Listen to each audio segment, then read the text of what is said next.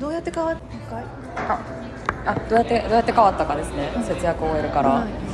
えーでもほんまにちょっとずつなんですけどまずうちの実家の話をすると マジでお母さんまあお母さんは節約好きなんですよそもそも。うん多分、うん。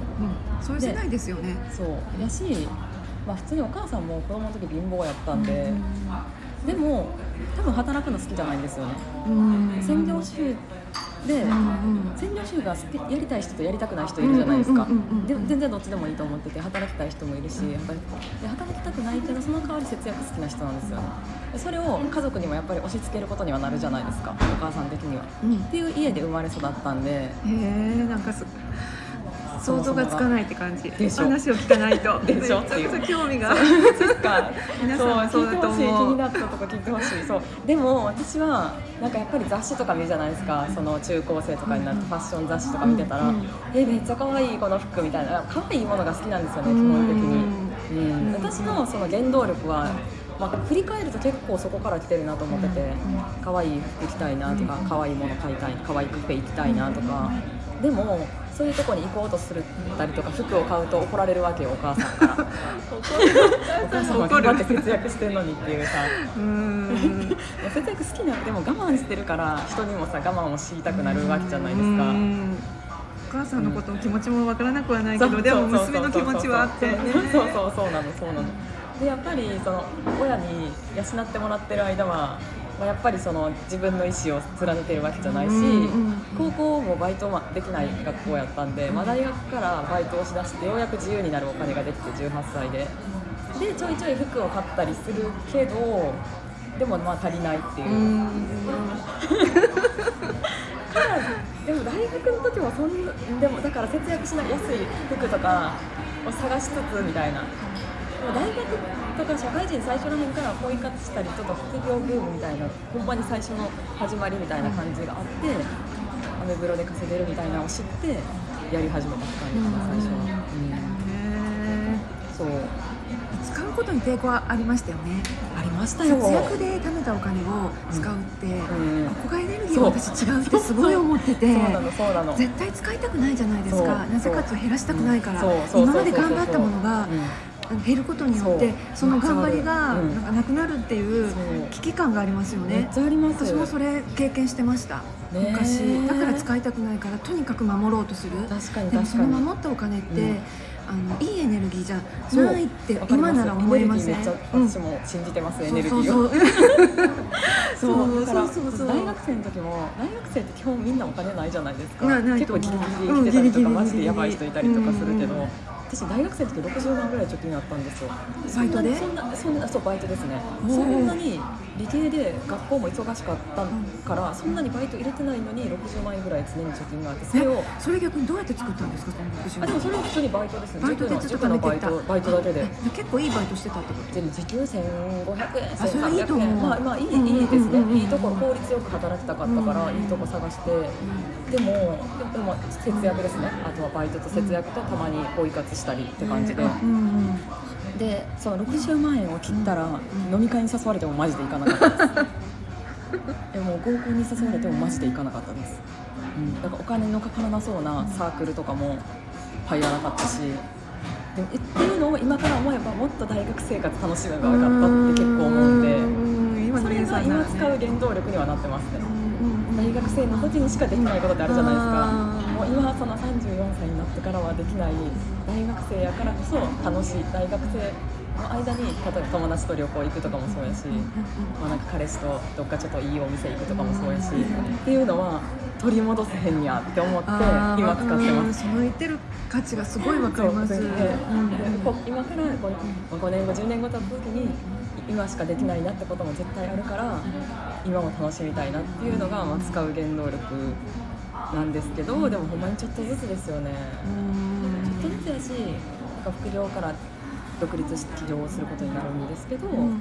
そしたらもうなんかなんかその出会う人が変わったのは結構大きいですね一番は。うん。うん。わかりますそれ、それめちゃくちゃわかることでうんうん例えば、旦那さんのと不仲な人ってやっぱり何普段の話もこう愚痴愚痴とか旦那さんの悪口を結構挨拶代わりじゃないですけどうん。言ってる人って多いじゃないですか。でその仲間と、いや旦那さんに不満がない人って別にそれ挨拶のように話さないですよね。うん。あのじあのなんていうのかな。今日はこういうことをされたとかうん。いうことでもなんか愛がえー、と乗ってるっていうか。うんでそれって自分もくいってないとその話って普通に聞けなかったりとかするその層が完全に分かれてるって私は感じがしてあのは昔から思ってたことでそれはねあの何全く喧嘩をしないっていうことは、あの私はそこまでめっちゃ喧嘩も一回もしたことがないっていうわけじゃないんですけど、もしした時はすごい腹が立ちますけど、うん。あえてそれを他の人に言って、あのストレス解消しようとかもあんまり思わなかったんで、なんであそこまですごい愚痴を話してあの解消うんしてる仲間と一緒にいると多分エネルギーが全然違うっていうのがあーそうそうそうそうそう。そう昔からちょっと思ってたところでお金もそうで、うんない人はない人同士がやっぱり集まる。お金結構使ってて、満足してうん。集まってる人っていうのは、うん。そういう仲間が周りにいつもいる。だから金銭感覚大事なんやろうなって思うしやっぱ使うってことは稼いでるってことやから、うんうん。結果使う人と一緒にいたらビジ雑談してるだけでもビジネスの話を学べるみたいなのもあるなって後から思ってであこの人ってこうやってまあ仕事してるんやとか、こうやったら人が集まってくるんやとか、なんか自分が楽しくお金使って楽しいっていうエネルギーが大事なんやとかもすごい思うし、ちょっとずつですよねほんまに。なんか自分自分が頑張らなきゃいけないと思わなくてもいいかあなと思うところは私は思ってて。私も最近の課題かもそれまさに。なんか、ん。女の人でもやっぱすごい稼いでる人とかうん。いるじゃないですか、それはすごいことで素晴らしいことだと思うんですけど、うん。あの別に旦那さんに頑張ってもらってもいいし、あの何自分がビジネスだけで頑張らなくてもいい、うんよかったりしてなんかそういうあの入り口っていうんですか、うん。それをいくつも持ってると、ん。どこかがダメになっても、うん。他でカバーできるからっていう私考え方も結構いいかなと思ってて。そうでもやっぱり会う人が変わった。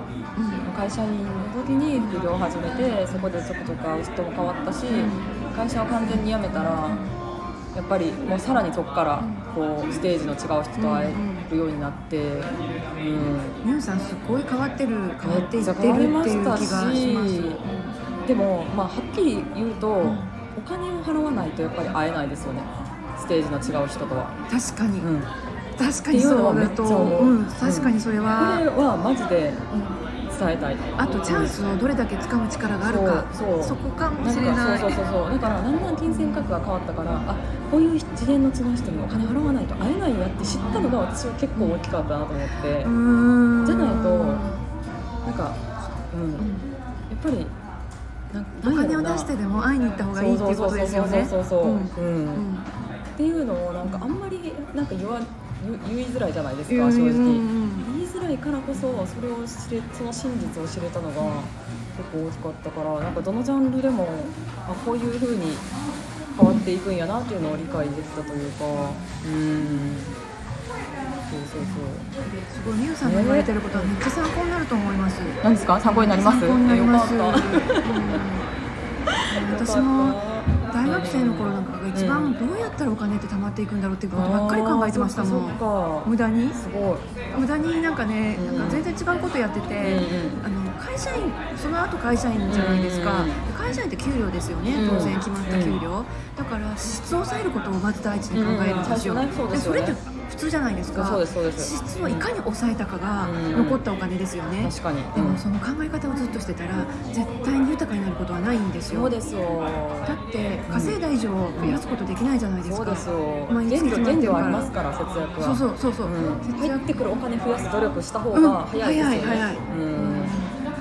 ですね見た方が絶対早い、確かに。そう思うとほんまに何やろな。お金の入ってき方には偏見がなかったというか、うんうんうんうん。あそれはめちゃくちゃ大事だと思います。結構なんかネットリテラシー高いからな私。子供の時からパソコン大好きやったんでネットのある時代に生まれてたのもすごいラッキーだと思うんですけど、うん、だからポイ活したりその言ったら、まあ、今インスタグラマーさんが商品紹介して PR とかやってますけどそれをほんまに12年前ぐらいからやってたから、そういう紹介することが人に価値を与えるんやみたいなのは、なんとなくはなんか感じてる。みゆさんそこはなんかすごすごそうですよね。早かったですねだいぶ。うんそうそうそう。だからなんか信用をお金に変えるとか、あの人のためになることが。うん、なんか稼ぎ方はいろいろしてたかもしれない。ですまあ、あとフリマアプリとかめっちゃやってましたね、うん、当時から、うん、今でもそういうのって増やせたりとかはするんですか？フリマアプリですか、フリマアプリとか。私今もやってますよ全然。やってますやってます。はい。私結構服買ってすぐにえ微妙と思ったらすぐ売るんですよ。あうんうんうんうん。だからそそう買ってなんかサイズあ微妙はなんかメルカリとかですよね。そう,、そうですね、だからまあ本とかも売るし、うんなんか、まあ、断捨離好きなんで、うん。絶対使わんなと思ったら結構すぐ売りますね、まあ、しばらくして売れんかったら捨てますけど、やっぱその断捨離もキーポイントっぽいですね。ああでもそうかも、なんんか余計なものをぜずっと排除していって常に自分の周りは綺麗なものとかうん。必要なものだけにしておくっていうのも結構大事な要素だけどなかなかでき ないんですよねここが。結構頭の中すっきりしときたいから部屋の中も。私ディオールのバッグとかも1個買って半年ぐらいで売ったやつが1個あってそれいくら60ぐらいで買っていくらぐらいかな？3 40ぐらいで売ったんかな。結構あの高値で売れるんですね。そうですね。そうですね。あんまりほんまに全然使ってなかったんででもなんか早い方デザインが古くなっていくから、うんうん。売るなら早い方がいいと思って。うでも早い方がいいですね。結構そうですね。結構なんか決断は早いかもしれない、うんうんもういや潔く手放すみたいな動が早いって絶対ポイント高いですよね。そうですね。私もそれは見習います。いやいやいや習 わないと。そう。でもなんか売る前にめっちゃいろんなところで写真は撮りましたけどね、その写真は使うみたいな、うん。うん。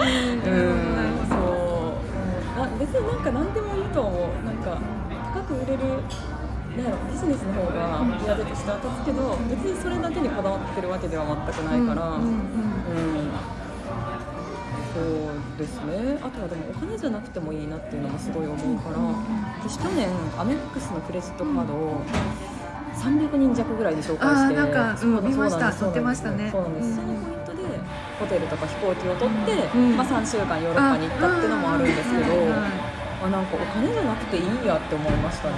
うん、うん、どうせなんか自分が欲しいものとかやりたいことが決まってるんやったらそのルートっていろいろあるなっていう。うん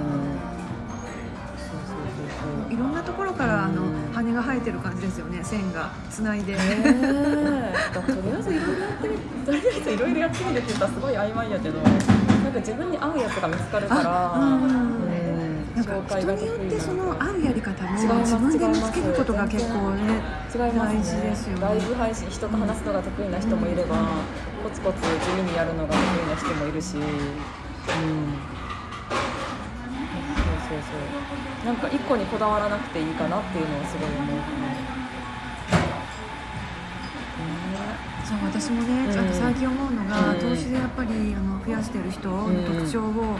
最近そうあの私の投資ってやっぱ短期じゃないんで、うん。1年ですめっちゃくちゃ増えるっていう言い方が全然できなくて、うん。それこそ10年以上のとあの、うん。長期で見てくださいねってことなので、うん。本当に地味なんですけど、全体的にお客さんが増やし方が早いんですよ。でこれやっぱりあのそうじゃそうじゃなくてこれから投資をしてどんなもんなのかとか、うん。怖くてできないっていう人にうん。ちょっとずつはシェアしていきたいなっていう思いが結構あって、うんメルマガでもちょっと書いていこうとは思ってるんですけど。いいですねいいですね。うん。スタイフしましょうよスタイフ。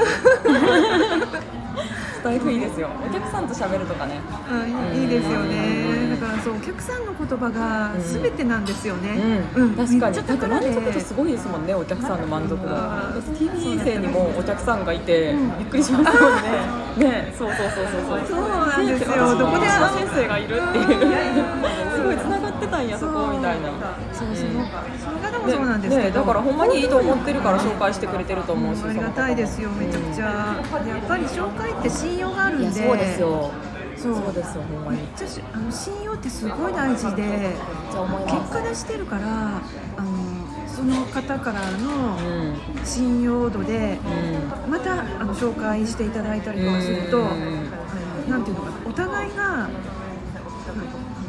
無駄なお話が必要なくて確かにね。そうですよね、もうすぐに制約っていう感じにはやっぱり、うん、なりやすいんでありがたいですよね。心理学でもやっぱり長く続けてるからね溜まっていくもんでもあるし、私もなんだかんだで紹介とか口コミで知ってくださる方が多いけど、なんか楽やなってありがたいなって思う広告、もう広告も挑戦したんですけど 言ってましたね結構やっぱ微妙で。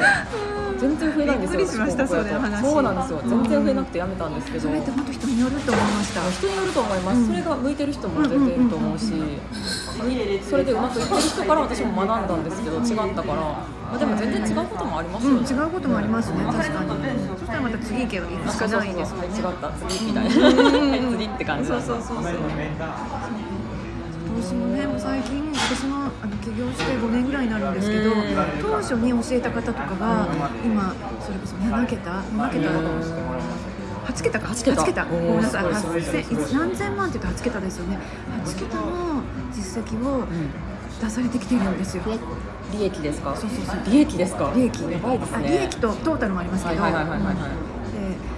意外と大きな数字はこうやってお話しするのに、あの聞こえがいいじゃないですか、でも私本当は、マイナスからのスタートの方とかもいるんですよ、要は借金から始めて投資を。そうなんですね。そういう方もちょっと受けたことがあって。借金あったのに挑戦してくれたんですね。そう。すごい。私そういう意味ではその方めちゃくちゃ印象深いんですよね。何百万とかの借金から始められてラッキーでしたね何千万っていう増えてる方ってもっと増えてるわけじゃないですか、全体から見れば。すごい。本当にその私を信用してくださったってこともめちゃくちゃ大きいんですけどそれ以上に自分を信用してますよね。いや思いました、うん。自分の選択は信用してる。だから私途中で引き出さなかったからこそですもんね、途中でやめようってならへんかったから、そうだからそう信じてついてきてくださったっていうのもめっちゃありがたかったですし、私も正直今言うんですけど、ちょっと不安だったんですよ、当時はやっぱり5年経ったからこそそう。ね、今の方がもっと伝えれることとかもありますもんね。だから絶対向いてない人とかもいたりはするんですけど、絶対向いてない人ってどんな人なんですか？えっと、貯金がゼロで収入がゼロっていう人はちょっとやらない方がいいです。リスクがあるのでリスクってマイナス思いがちなんですけどプラスもリスクなんですよ。でリスクって何のことをリスクっていうかっていうとあの振れ幅のことをリスクっていうんでマイナスに傾いたら傾くほどやっぱり不安になるじゃないですか。その角度が大きくなっちゃうんであのそのリスクを取るとかっていう考え方は、プラスの分はいいじゃないですかどんだけプラスでも、マイナスになった時に耐えれなくなるんですよ。精神的なそうそうそうそれめっちゃ大事で結構メンタル的なことですごいお金って結びついてるんでそれが取れるか取れないかの境目がやっぱり自分が働いてるとか貯蓄がない状態で始めるっていうのはちょっときつくなるのでただやり方は多少あるんですけどその2つが重複してる場合はちょっと待ってまず働くか 旦那さんとかでもいいんですよ別に。自分のお金じゃなくて ちょっとあれなんですけどそういう方もいましたので要は結婚されてて旦那さんのお金をまあ自分でね管理できてるような立場の方とかだったらうんそれを使ってやる方もいらっしゃいますし。そしたら逆に感謝されるじゃないですか。そうですよね。だからその2つに当てはまってない人の方が9割ぐらいなので基本的には。普通そうですよね。そう普通まあそうですね。まあ大半の人は大半の人は当てはまってないので、だから誰でも大半の人でもね、誰でもできるので、小さくからでもいいので、早く早く始めるのが絶対いいと思いますよね。早く始めるということで、いやでもやっぱり時間が大事ですね。時間めっちゃ大事ですね。なんか時間がキーワードでしたね。だって新幹線で行くのか普通の電車で行くかによってもお金かかるの違いますけどでも大きいですよね。1時間で行けるのか3時間かかるのかで。そうですよ、疲れますしそうそうそうそうそうそう。なんかその金額だけでの物差しで見られすぎやなと思ってて何でも、なんか例えば東京から名古屋行くにしても歩いて行くのと新幹線で行くのと使い方が全然違うからじゃあその疲れたリスクはコストはどうなってんのってことなんでいろいろ配慮してますね。時間が逆に時給に計算するんだったらその頑張った分と労力ってお金かかってるんですよって思ったら短時間で気持ちよく過ごしてた方がメリットね高いですよね そんな感じでした。